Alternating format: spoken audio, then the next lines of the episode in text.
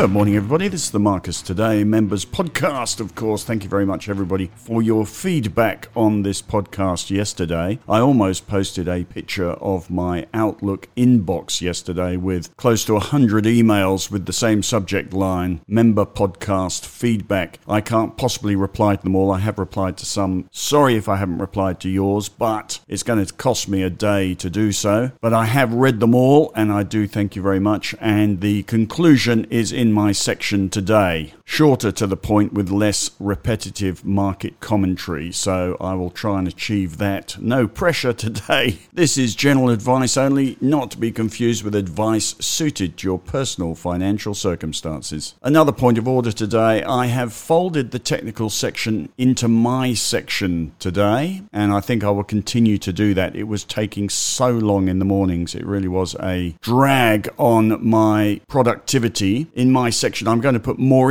interesting technical signals, which focuses on bigger stocks and focuses on weekly signals. The daily signals really do distract, I think, and offer little in the way of value. So, focusing mostly on bigger stocks and weekly signals. The obvious messages from the technical look at the moment is the US markets have been overbought after falling almost 2% in two days. We are very close, I imagine, to weekly sell signals now on the S&P S&P 500 and the Nasdaq. Have a look at the charts in the section. And our market clearly turning down at the moment, led by resources on China worries. So not really keen to do anything at the moment. We've got cash in the strategy portfolio. Very happy with that just at the moment. That's not to suggest the market might do something precipitous at all. It is simply lacking momentum and our US ETFs were overbought and coming off the top. So we've ended up in cash looking for the moment to buy without worrying too much about the market, has to be said. Other observations on overbought, oversold is that you will see car leasing companies are all overbought. McMillan Shakespeare, SG Fleet, SIQ, FPR. The car market's doing rather nicely. I can only imagine it's because of electric vehicles coming on stream after the legislation changes in the middle of last year. You can basically buy an electric vehicle in a company name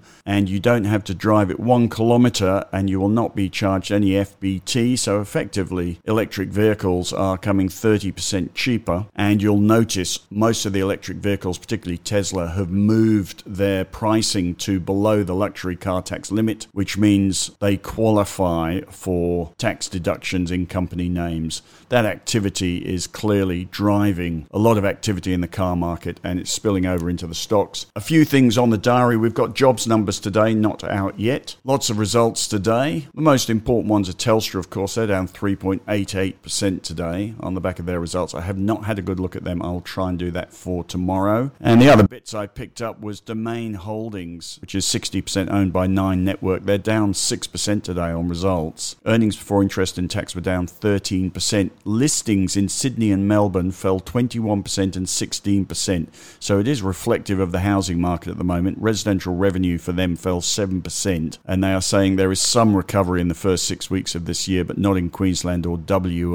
So, housing market on the nose. The other evidence of that is Beacon Lighting, which had net profit down 17%, and they blamed that on householder pressure from higher rates and cost of living pressures. People are not buying lights, they're not renovating their homes, and they say the economic uncertainty is still impacting the retail consumer. This, of course, has everything to do with mortgage rates. So, consumers still on the nose. Housing market, I know there's been a bit of a bounce at the higher end but the housing market going nowhere. And I had a bit of a rant today on the ABC radio, which probably kicked off a whole load of tweets from people happy to see me vehemently annoyed at the new land tax being imposed by the state government. I don't know how they think people are going to pay what I consider to be an obscene tax and a very divisive tax. It's a bit like franking credits. I don't know whether you've had a look, but just Google Victorian land tax calculator and you'll see that somebody who owns a house that's worth 1.5 million, which might be the average down on the peninsula Peninsula, so a second home,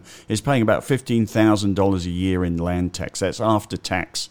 So that's about half the average wage paying to the government for owning a second home. And by the way, if you do the calculation, you'll see that if you have a $10 million home down on the peninsula, you're going to be paying the Victorian government about a quarter of a million dollars a year for the pleasure. The uh, rather laughable suggestion is that the way to get around it is to divorce and put your two houses in your two names. Divorce on paper. There we go. Lawyers, get going on that. Give me a ring. Don't tell Emma. Anyway, housing market going nowhere with that on the horizon has to be said, and that's coming through in the results at the moment. I know we're hopeful of a recovery, but it's really not going to happen at this stage. I've got something in the. Sorry, we, we were doing the diary. Lots of results today. Um, Nvidia. Look out for the Nvidia in in terms of signposts. Look out for Nvidia results next Thursday night in the US. They could be pivotal. Pivotal. Sorry. Some brokers, three brokers in the last three days have been upgrading their target prices. One just upgraded their target price from six hundred dollars to eight hundred dollars, and the share price is four hundred and thirty-four dollars. Nvidia is the poster child of the AI revolution. These results had better be bloody good. Uh, so it could be, I think the risk is now on the downside because expectations are so high. But the Nvidia results next Thursday could be the pin that pops the bubble, or it could be the pump that pumps it up even more. We will see, but obviously important for big tech sentiment. That's Thursday night next week. Also, coming up at the end of this week is Jackson Hole Symposium. That's where a lot of speeches are made, including one from the Federal Reserve President and the FOMC Chair, same person, Powell. And we're going to be dissecting that for hidden meanings. I have written today what I think is quite a nice little paragraph about the truth about the FOMC. Everyone thinks that the FOMC or the Fed knows something they don't, and we have to use all our wits to distill their secret message and cleverly do that by interpreting every adjective and syllable in their announcements and statements. But the truth of the matter is, they are a committee. It is in the name, Federal Open Market Committee. And the truth is, they couldn't possibly collectively hold on to a private, secret policy agenda. And we're all trying to find something that really isn't there. I'm pretty sure they don't know what they're going to do as a collective from one month to the next, not until they meet. So they're not a coordinated, secret keeping coven. They're a committee that make it up as they go along. So I don't think there is any secret message. Amazing how many column inches we can commit, or the media and commentators commentators can commit to speculating on what the Federal Reserve think when the truth is they probably don't think anything until their next meeting. I have added in the ideas portfolio, I have added CSL to the ideas portfolio. Henry, in my absence, added ResMed that was doing very nicely until today, but it fell 5% in the US, so it's come off about 4% today. So we're back to where we started, and the market's not going up today, so CSL not really flying along today, but I think the time has come. Have a look at my section for one why we have done that, and I have written a stock take today on CSL. I've also written an article called Regrets. I've had a few, have a read of that. It is a terrible thing, hindsight, to know that I once owned 1 million Paladin shares at 1.6 cents and they went to $10.60, but I sold them at 3.2 cents. I doubled my money, genius, and then they went to $10.6.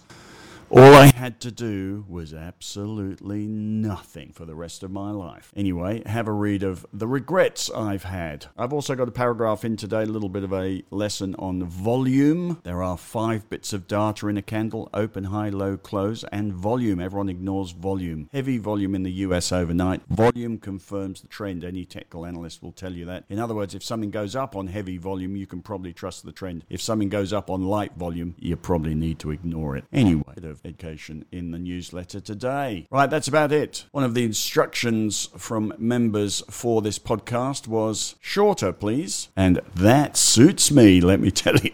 So let me cut it off there. As I leave you, we are down 80 points. We were down 110 yesterday. We really are having a bit of a washout at the moment. Waiting for the jobs numbers coming up at 11:30. All the sectors are down. Gold the worst. Gold going nowhere at the moment. And stocks with results IPH, ORA, SUL, GMG leading the market up, and stocks with results, Domain Holdings, Evolution Mining also leading the market down. That's it. You have a fabulous day. I will continue to hone this podcast as I find the time to do so. Very time poor at the moment. You have a fabulous day, and I will be.